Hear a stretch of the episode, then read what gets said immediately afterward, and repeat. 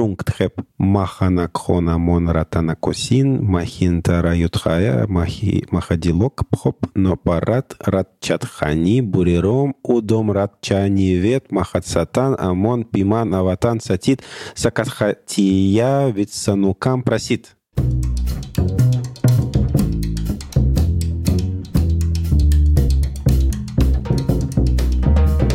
Всем привет! Это подкаст Хоба, 63-й выпуск. Раз в неделю мы собираемся здесь шестером, чтобы обсудить интересные посты, новости, волнующие нас темы. Сегодня нас вот двое. Я, Далер, и... Я, Адель.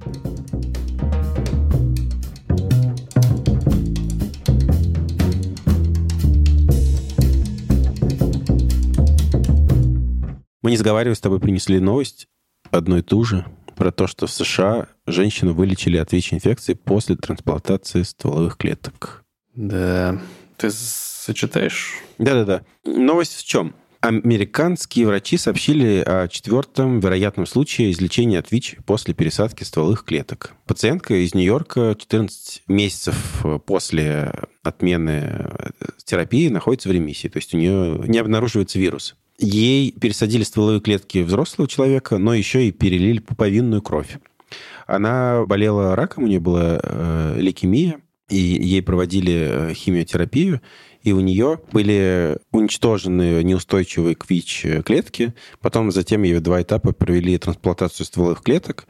Ну, еще вот перелили пуповинную кровь, где клетки были с мутацией, э, которая дает резистентность к ВИЧ. И, соответственно, вот через 100 дней замерили еще раз, и организм, э, в общем, стал устойчив к ВИЧ. У нее, в общем, не обнаруживаются эти клетки.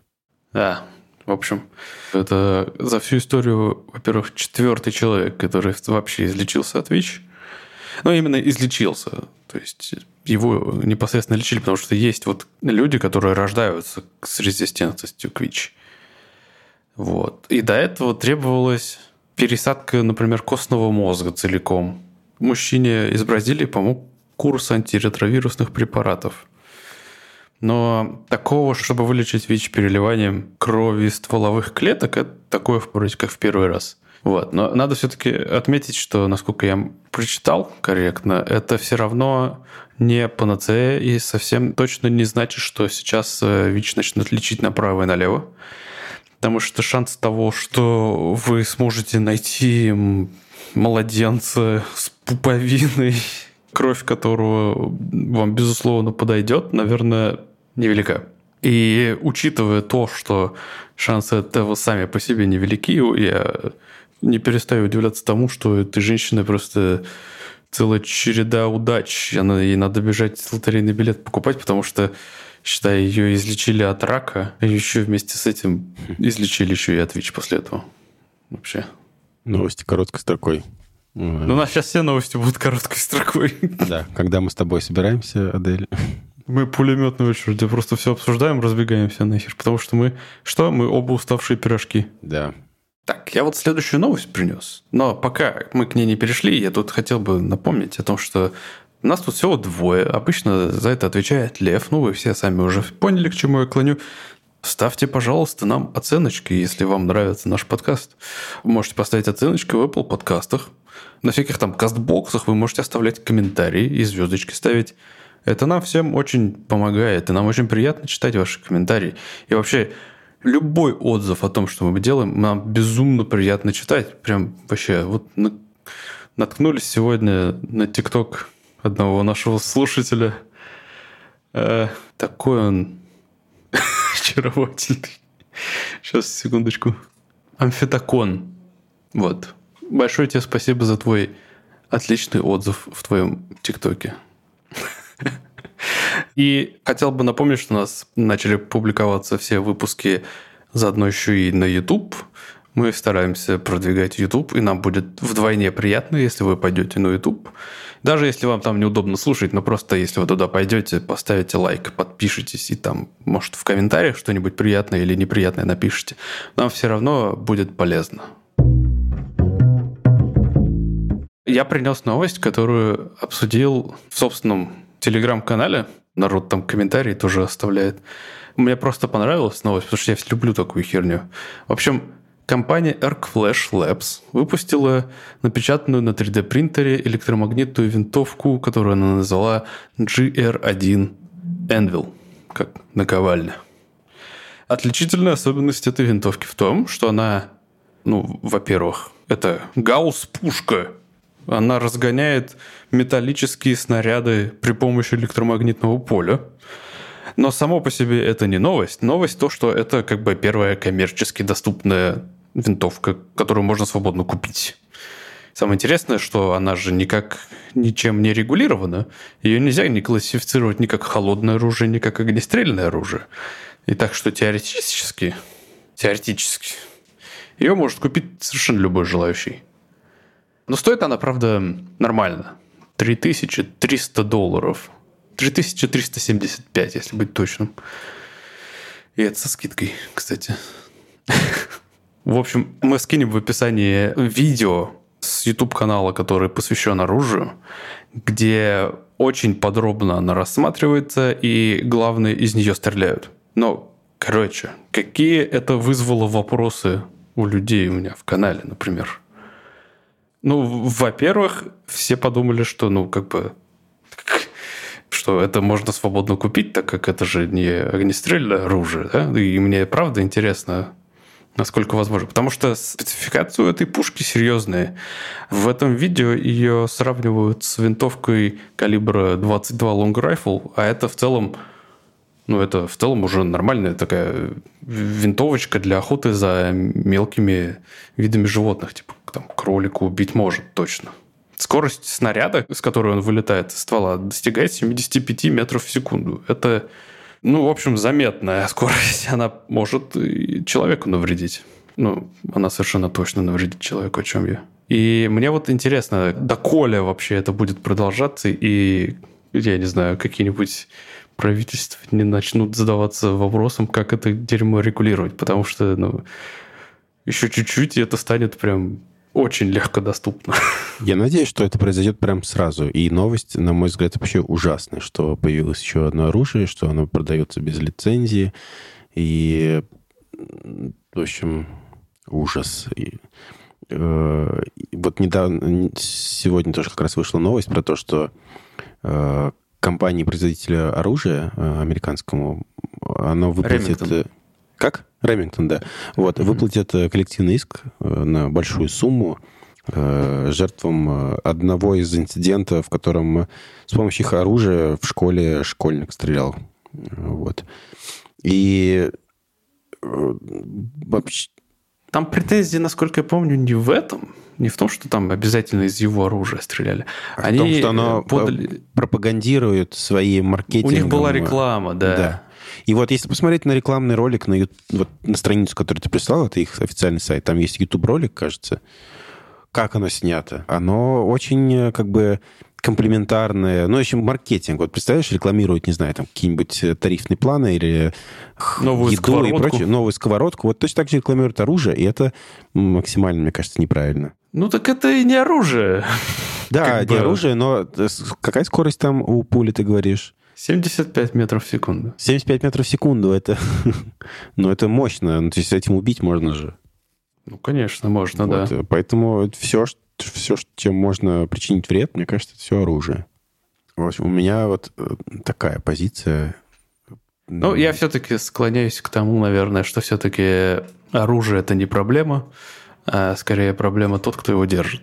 Наверное, как-то так. Ну, с этим просто бороться невозможно, а вот с оружием бороться можно. Поэтому я понимаю, почему проще запрещать оружие. Да, но в то же время знаешь, мне кажется, это взаимосвязанные вещи. Что типа определяет э, бытие, сознание или сознание бытие? Вот, э, как бы делают оружие, оружие продают, оружие рекламируют, и это создает э, контекст, среду, в котором люди живут, и они это оружие приобретают, например. В общем, одно подпитывает другое. Вот.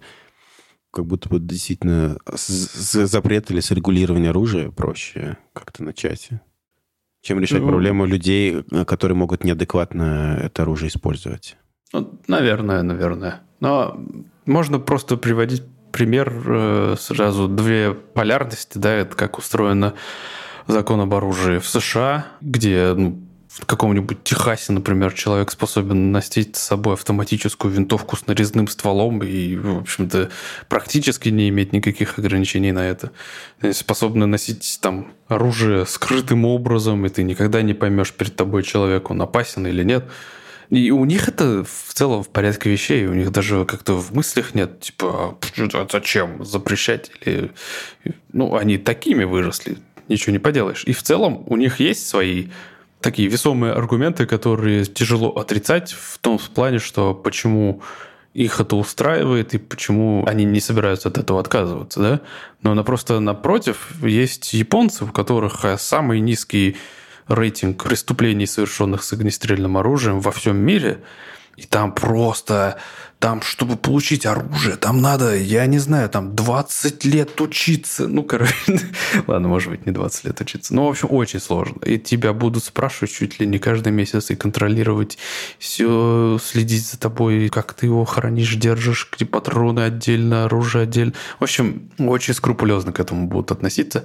Ну и да, это ведь тоже приносит свои результаты. У них мало грабежей с оружием или убийств. Да, интересно проследить, как на это влияет э, история э, страны, потому что, мне кажется, в Японии так из-за их э, вот этой травмы, которая после Второй мировой войны произошла. Ну, они, у них же, по сути, армия может только обороняться, то есть она функцию оборонительную только имеет.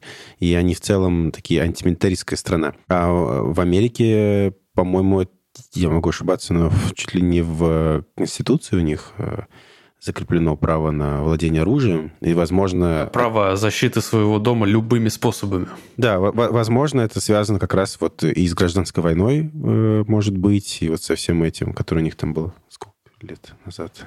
Лет 200-300. Просто японцы, на самом деле, они ведь тоже, ну, очень, ну, как-то... Они, короче, очень кровожадные, да? У них было огромное количество гражданских войн, то есть они друг друга порезать вообще завсегда за гораздо.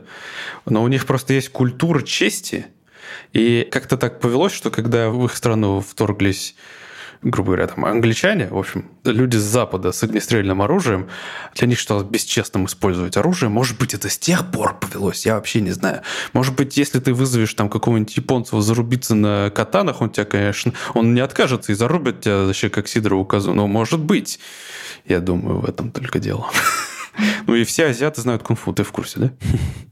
Если что, я думаю, Адель не имел в виду, что японцы кровожадные и... Ну, в смысле никакая... не кровожадные? У какой еще нации есть харакири? Ну, просто так сказал, как будто бы это их э, какая-то черта национальная. То есть мне кажется, что ни одна нация не кровожадная, ни одна нация неплохая. Мы просто так сейчас обобщили. Я на всякий случай сделал дисклеймер для того, чтобы ну, мы были правильно поняты. Что... Ладно, ладно. Те японцы, о которых я говорю, они, может быть, когда-то были в прошлом. Сейчас они, конечно, супер вежливые, у них есть там несколько степеней поклона, ну, в зависимости от степени уважения. Так что да.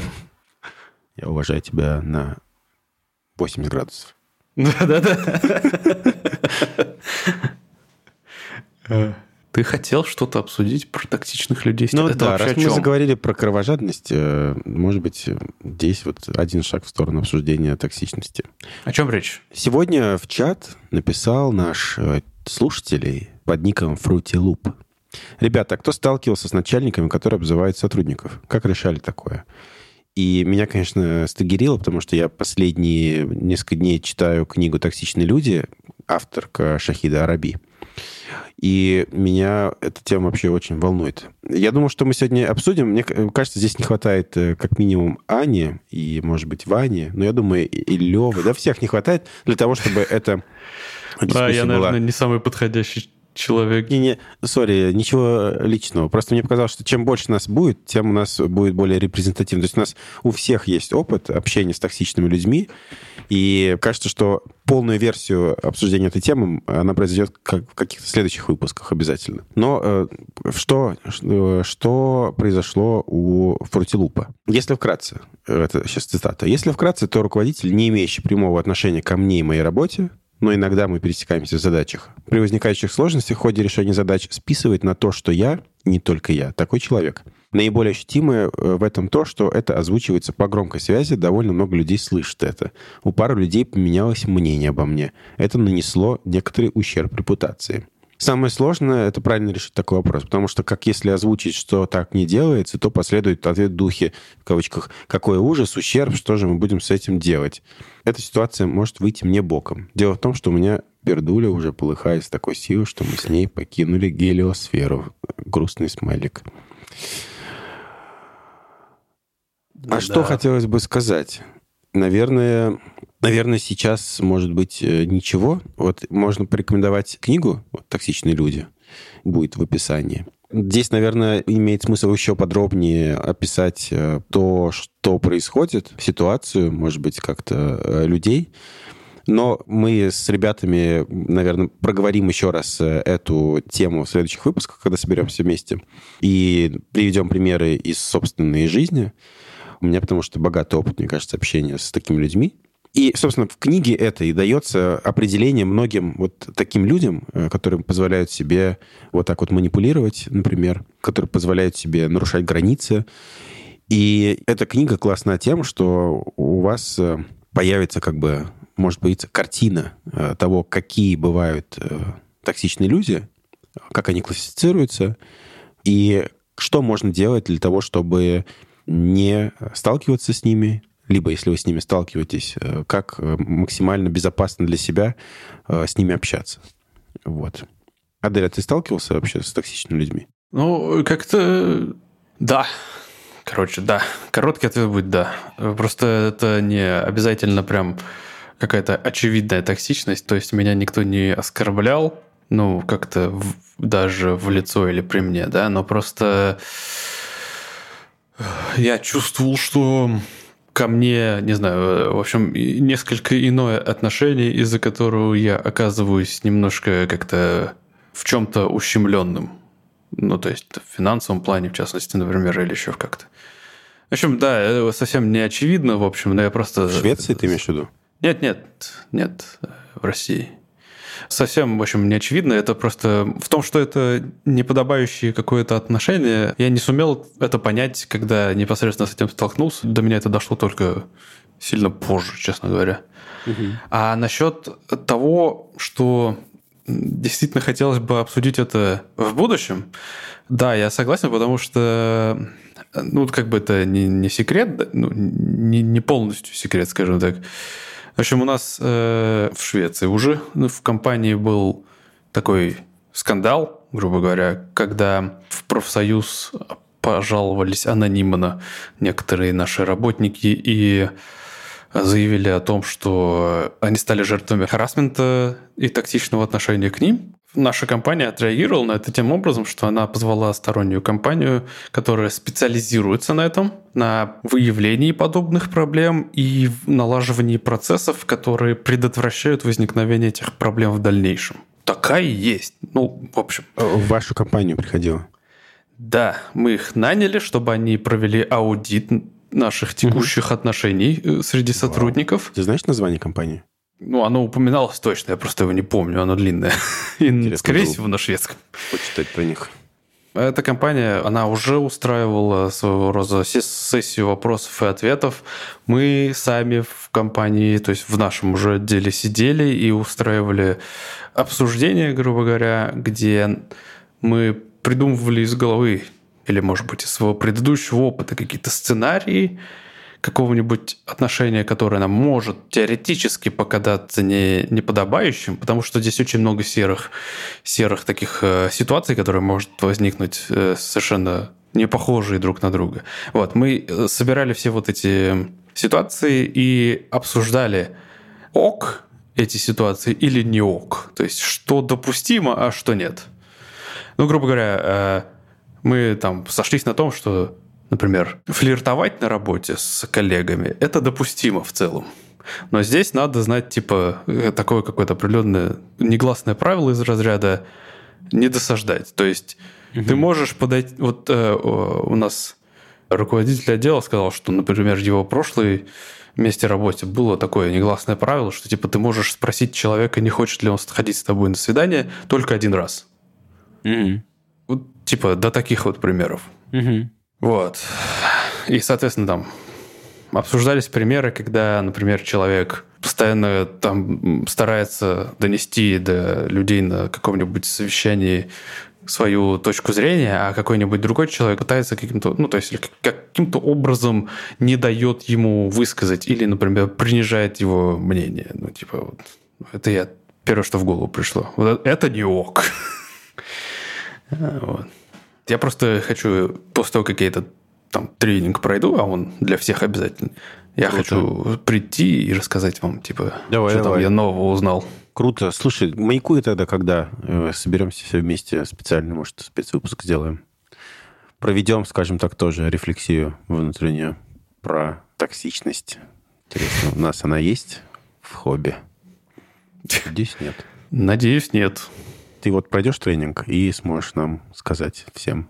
К проблеме фрути лупа, мне не знаю, тут действительно как-то сходу советов, наверное, нет. Да, я ну, всегда советую давать э, не очень ловко, не хочется брать на себя такую ответственность, но как я для себя понял, что когда я замечаю подобные проявления, я стараюсь просто уходить из таких отношений, из таких компаний, потому что это, скорее всего, не то, что можно пофиксить. То есть бывают какие-то недопонимания, могут быть конфликты, но когда это результат Э, ну, да, как раз вот недопонимание какого-то, или, может быть, э, какого-то непроговоренного конфликта, который имеет смысл э, с человеком обсудить. Но вот как раз в книге описываются люди, там на обложке, вот, токсичные люди, как защититься от нарциссов, газлайтеров, психопатов и других манипуляторов. Что есть люди, у которых так вот психика, мозг устроен, что они сознательно могут причинять какое-то зло, просто потому что у них там, например, нет эмпатии, просто потому что они такие люди. Таких людей как бы не исправить. И наилучшая стратегия э, действия — это как раз скорее какой-то уход, прекращение общения. Но это спектр, то есть э, бывают типа, жесткие нарциссы, а бывают люди, у которых э, есть какие-то нарциссические склонности или там расстройства нарциссические, и с ними можно как бы договариваться, с ними можно э, э, комфортно тоже взаимодействовать. Но с такими людьми нужно просто вот выстраивать границы, э, проговаривать, что вот мне некомфортно, например, то, что вы сейчас делаете, и, ну, и пытаться договариваться. Вот здесь надо смотреть по ситуации, смотреть на людей, с которыми вот вы сталкиваетесь, что там, что это за люди. Вот это, конечно, дистанционно нам не понять. Я могу, наверное, только из головы придумать какие-то методы, которые как бы подразумеваются в легальном сфере. Методы борьбы. То есть из разряда, наверное, было бы логично найти человека, который находится с ним на одной ступени в иерархии, который, ну, это может быть твой непосредственный начальник или еще что-нибудь в этом духе. Может быть, менеджер еще какой-нибудь сторонний. Возможно, сторонний даже лучше. Как человек непредвзятый может лучше оценить как эта ситуация выглядит со стороны, да. Вот, и объяснить им, попробовать объяснить им эту ситуацию, пусть э, этот человек попробует донести до этого харасера, в чем он может быть неправ. А еще второй вариант – это, ну, во-первых, для этих целей существует HR-отдел, если вы достаточно крупная компания, наверное, у вас есть HR-отдел, в который теоретически можно направить жалобу. Ну, это, да. наверное, крайний случай. Стоит этим пользоваться. Да, не стоит э, оставлять эту проблему наедине. Я вот полностью с этим согласен, потому что некоторые вот эти вот э, токсичные люди, это одна из их э, стратегий поведения. Э, изолировать жертву. И, да, изолировать, да. изолировать жертву, да. Э, во-первых, э, оговаривать. И, собственно, оговаривание — это тоже одна из тактик вот, изолирования, потому что люди от вас как бы отворачиваются. Поэтому, да, нужно привлекать стороннего человека, обращаться в HR-отдел, и, в общем, пользуйтесь этими средствами обязательно. А если это ничего не помогает, я бы задумался, насколько вообще нужна эта работа. Ну, может быть, можно найти что-то другое, потому что работы много, мне кажется. Людей замечательных вокруг тоже. В общем, свет клином не сошелся, я уверен. Хотя ситуация может быть разная. Возможно, вы не можете менять работу. Это тоже понимаю. Здесь надо общем, покурить эту тему. Определенно. Короче, Google выпустила Chrome OS Flex, который превращает в Chromebook любой старый ноутбук. В общем, это облегченная версия без того вроде как легкой э, Chrome OS, который можно установить на ноутбуке суперстарые, которым там типа до 12 лет, может быть. Вот и вся новость. Ну, как бы, а, а, а зачем? Это нужно для того, чтобы как можно больше продлить срок службы разных старых устройств, в первую очередь направлено на всякие образовательные учреждения, Здесь есть, конечно, какие-то ограничения э, некоторые. Ну, например, там не поддерживается Play Store или запуск Android-приложений. Отсутствует просто эта вот прослойка. Там, если нету чипа шифрования, то польские данные не шифруются на аппаратном уровне, не обновляется автоматически BIOS UEFI, не запускаются виртуальные машины Windows и Linux. Какие-то есть, в общем, сложности с раскладкой стандартной, поэтому могут быть различия от хромбуков. И с, не работает с большей частью портов внешних устройств. Всякие CD, DVD-приводы, док-станции и прочие порты. И камеры распознавания лиц. Зачем это Гуглу? Мне кажется, что это очень э, хитрый ход. Ты просто берешь и расширяешь себе аудиторию людей, которые будут пользоваться твоими сервисами. Но Google же за счет сервисов живет, за счет рекламы и прочего. А тут они выпускают э, очень облегченную операционную систему, которую на куче устаревающих и устаревших устройств можно использовать, и они вот себе пополняют базу. Вместо того, чтобы выкинуть и раскошелиться на новый комп, люди сэкономят, установят Chrome OS и будут пользоваться. Тем более, что сценарий использования, мне кажется, сейчас все сводятся к браузеру. Хотя, мне кажется, запустят они какой-нибудь JavaScript, и все, привет котенку. Ну, возможно, ты прав, но, с другой стороны, они же не дают запускать приложение из Play Store.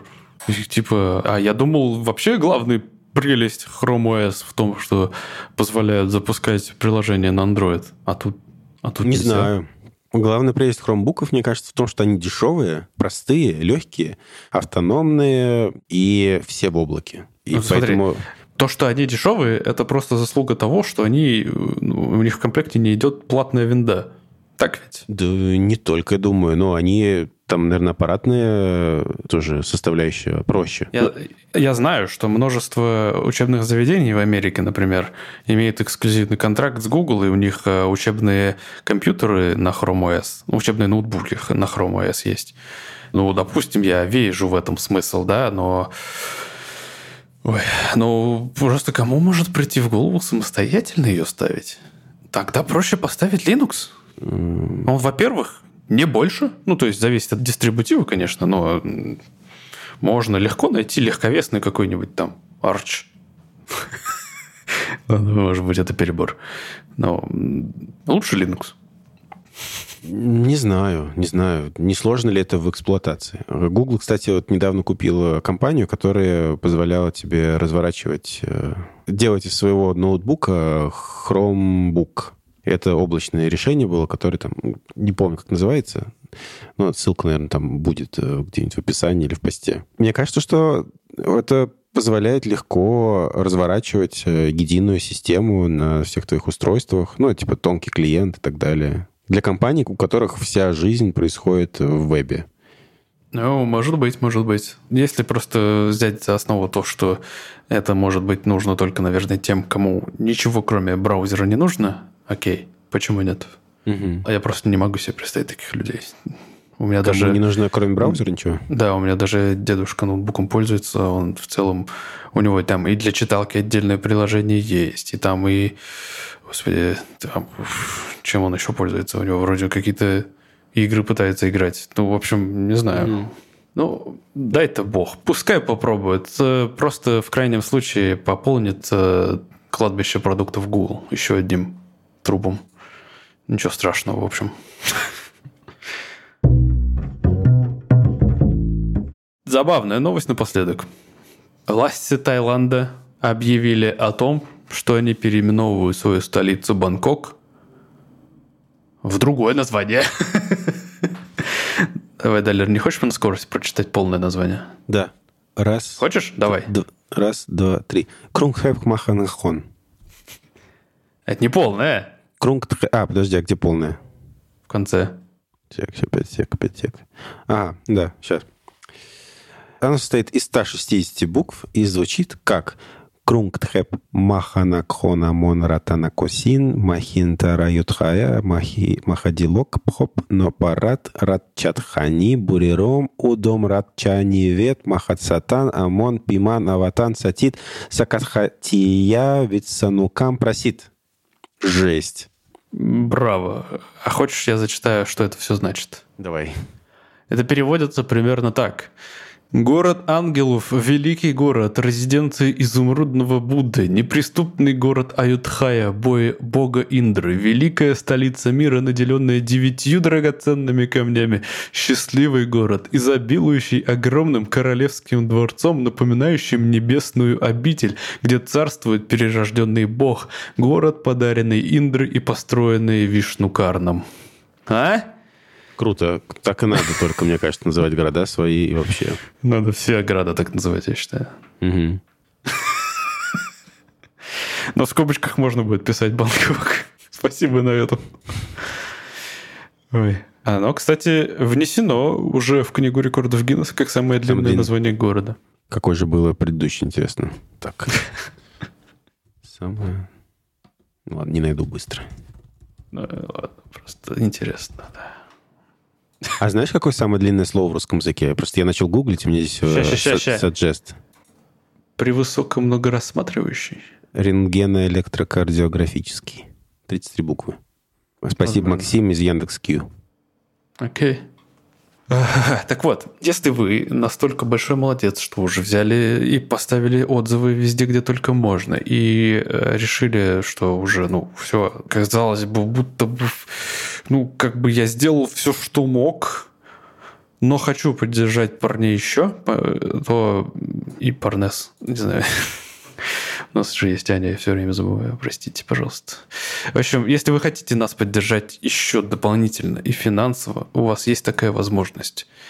Для этого у нас есть Patreon, и на этом Патреоне есть разные тиры, и в зависимости от тира, от вашей щедрости, у вас появится возможность, например, слушать подкаст по пятницам вместо понедельников на пару дней раньше, а также откроется доступ к пятничным мемам от Долера. Угу. Он исправился, он их постит я заметил. Э, кажется, Аня грозилась тем, что будет туда что-то э, тоже постить периодически. И я, если не сильно устану, в общем, нет, нет у меня оправдания. Но я тоже когда-то обещал по вторникам собирать и устраивать голосовалки насчет тем, которые вы бы хотели, возможно, услышать, как мы обсуждаем. А пока я бы хотел поблагодарить каждого из вас лично вы прекрасные ребята, и для этого я зачитаю ваши имена на скорость. Сейчас я только секундомер настрою. Где у меня секундомер? Итак, большое спасибо Евгений Звягинец, Лурман, Александр Ди, Александр Лян, Кархарот, Константин Ульянов, Марьяна Кожевников, Надя Мальцева, Анкл Соки, Влад Садон, Боровский, Богдан Котов, Денис Александр Кудинов, Антон Пимф, Антонин Любенкова, Дима Гири, Леон Фердас, Породов, Кужибики, Уиспер, Юра Аутайдер, Артем Дионов, Ваня, идет Медведь Пульс, увидел машин горит, сел, не сгорел, Никита Баранов, Парик Мытой Голове, Александр Долгов. Э, вполне себе стандартные 18 секунд. Есть чем гордиться. Большое вам спасибо. Спасибо большое, да. Всего вам доброго. Пока. Пока.